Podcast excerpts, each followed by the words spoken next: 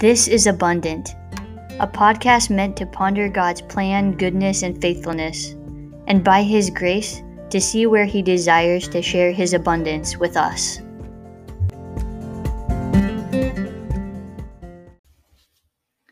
This is Sister Fiat Marie. I'm a School Sister of Christ the King in Lincoln, Nebraska. Our mission, our charism in the church, is to witness to the joy of Jesus' kingship. In this episode, we're finishing up a sort of series on the Kerygma. Uh, I've already touched on the first three points. I'm created and loved by God. Sin separates me from God. Jesus is my Savior, the only way back to God. And now, today, I want to touch on the last element, the last point. Who, which is a question.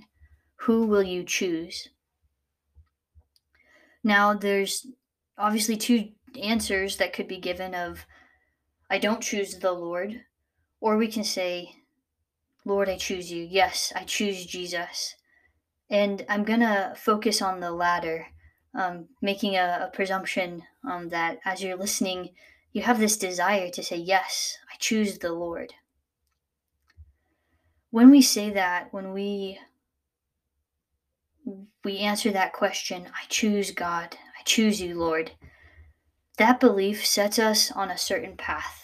Right, Jesus in the Gospel of John says, I'm the way, the truth, and the life. Uh, when we believe, it also sets us on this path where it requires and demands something of our actions, that we have to, to live out that belief that we profess. And so I guess it's kind of a two-part process when we answer this question. We answer it with our reason by saying, Lord, I choose you. And then we need to answer it with our will, with our choices, with how we live our life. This really is not easy. Uh, when I use the word easy, I'm meaning like it requires effort, right? To be a Christian doesn't, it's not like, oh, that requires no effort. It's hard. And when I use the word hard, I mean it's the Christian faith is meant to purify and change and improve us. Uh, being hard doesn't mean that there's no joy or no love or community or, you know, et cetera, those things. Um, but I do think it's it's a reality that answering this question is not easy if we're doing it with both our reason and our will, our choices. So I want to direct this podcast to those of us who say, Lord, I choose you. I choose to believe in you, Jesus. Lord, I entrust my life to you. And then we find that we keep trying to s- snatch our lives back from him, right? So we find that we're we're lagging behind. Yes, I say, Lord, I choose you. Uh, but then in my life, I'm choosing the way I think, or I'm choosing the way the world thinks. Um, so I want to direct this podcast uh, to us who are on that path. Uh, how I want to do it, I'll have two points, two examples, and then one thing to do. It's kind of like a two two one zone defense in basketball, right? Two points, two examples, one thing to do. The first point that I want to make that relates to this question, who will you choose, and the struggle of of answering with both your reason and your will, your, your actions. So God created us to receive love and to give love perfectly. That's the fullness of life for us. It's what we're created for. And sin has wounded our ability to do that. Right? It has robbed us of this ability to receive God's love perfectly and receive others' love where we doubt it or we question it. And then it's wounded our ability to, to give it, to be able to love like we want to. Because God created us to receive love and give love, even though sin has wounded us, He knows how to bring it about. He knows how to heal and to restore our hearts. That's the first point. The second point is that our hearts, wounded by sin as they are, they need to be trained to to answer this question, who will you choose, with both our reason um, and our will. Our hearts need to be trained, because our hearts have been in situations where they've been full of fear, or there's been relationship turmoil, or we've been hurt, we've been treated unjustly, on a lot of other things that have happened in our lives, where our heart has kind of been trained to rely on ourself, um, to protect itself. And so our hearts need to be retrained so that we can answer this question, who will you choose, with our actions and not rely on just the natural instinct of our heart. And we don't have to do this alone. The Lord knows our hearts perfectly. He knows what has wounded our heart. And he also knows how to bring it back to, to its original goodness and glory, the fullness he has in store for it. Um, so we can trust him. We can trust him with this training that needs to happen in our hearts. To flesh that out a little bit, those these points of how God's created us to love, um, and that our hearts need to be trained. Uh, I just want to witness to a couple of times that by God's grace, I've seen him do this in my heart, in my life, where he's helped me to be able to answer that question, who will you choose, with like the fullness of myself, where I'm saying with my, my voice, with my reason, yes, I choose you. And I'm able to do it in my actions. The first example is kind of like, it's a it's a bigger one where it is a, um, I don't know, yeah, just not kind of a daily occurrence thing. So there was a woman that grew that I grew up across the street from. Her name was Bee. She was very much like a grandma to me, um, very special to my family, and in a lot of, of ways that I I can't I can't I don't have the time to go into completely. Um, but I love, I love her, and I loved her like a grandma. And so I, for a variety of reasons, I presumed I would be able to go to her funeral when she passed away. Um, I was a sister at this time. Bee passed away, and I asked permission if I could go to the funeral.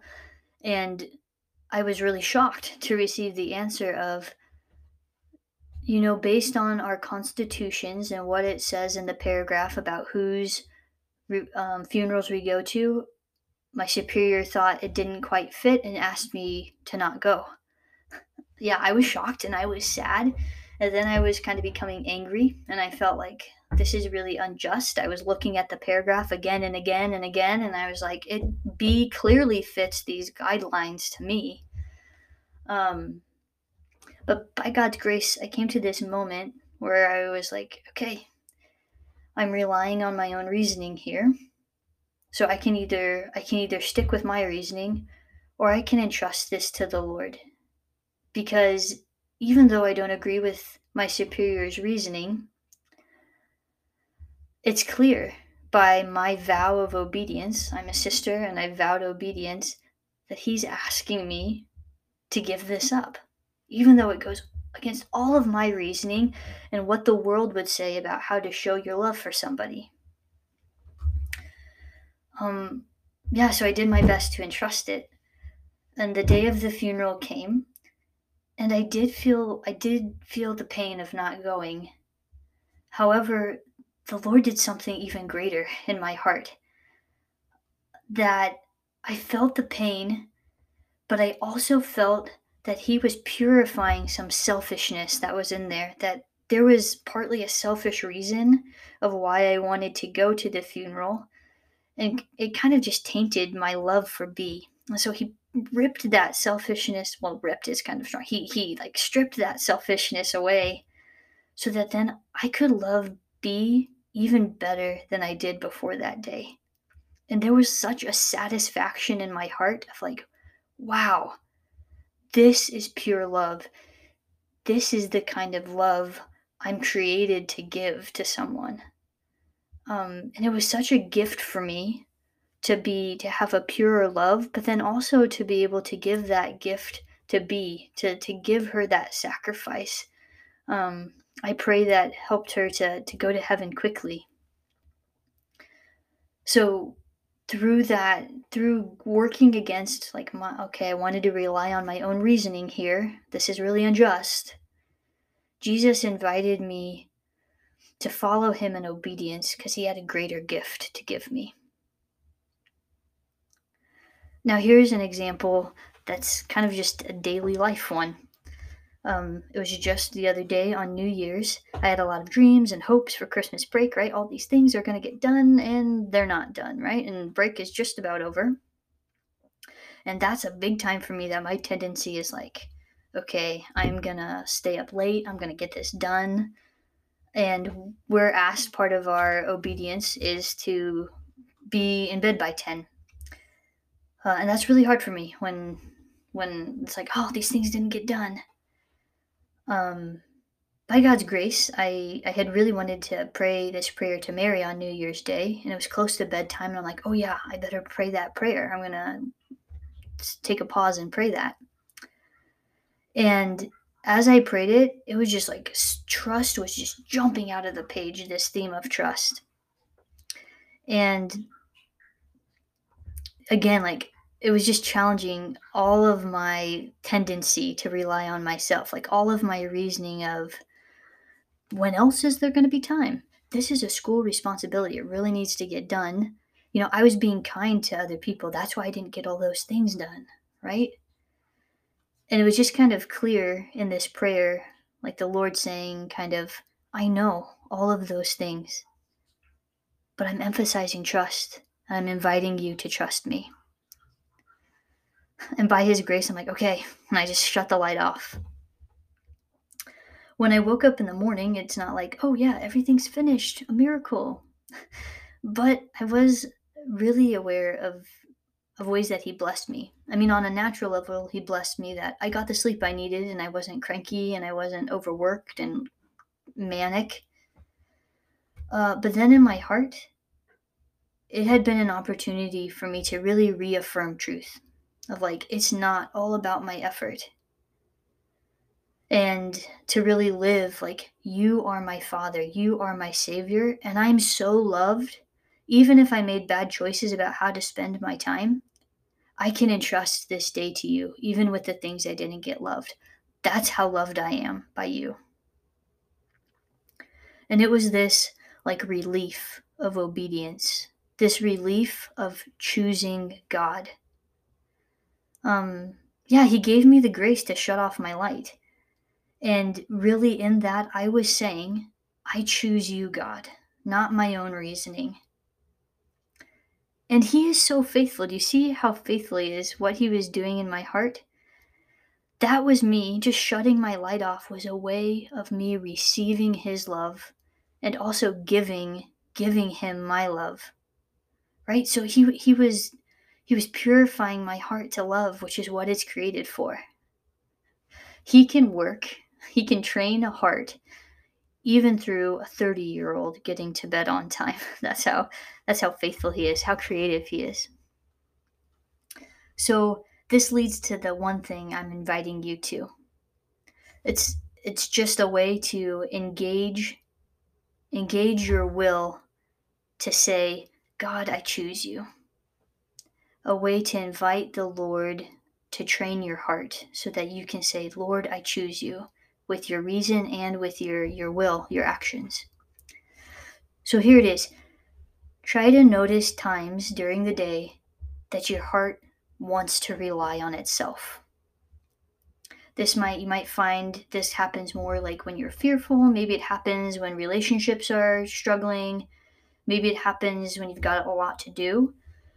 Um, I also find sometimes it happens for me when, like, I want pleasure or relaxation and I'm kind of like, oh, I don't feel like the Lord's going to give it to me, that I can really want to rely on getting it my own way. Sometimes it happens to me, too, like when I'm angry and I want to rely on my own reasoning of why I should be angry. um, so whatever it is, try to notice those situations where you're like, you want to rely on yourself and you get like all those reasons going in your head. So notice it and then just say a simple prayer. that has helped me so much. You know, maybe it's just this, I, I got all these reasons going in my head, but I feel like the Lord's inviting me to something else. To just stop and say, Mary, help. Or to say, Jesus, I want you to be the king of my heart. Or sometimes it's really just, Holy Spirit, come. Or just Jesus, just his name. So that's my invitation.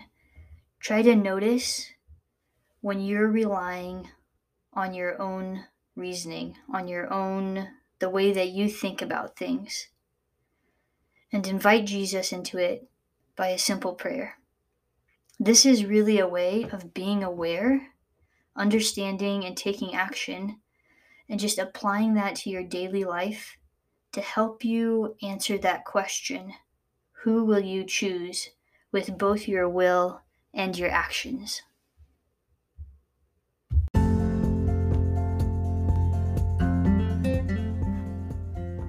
To summarize this point of the Kerygma, who will you choose?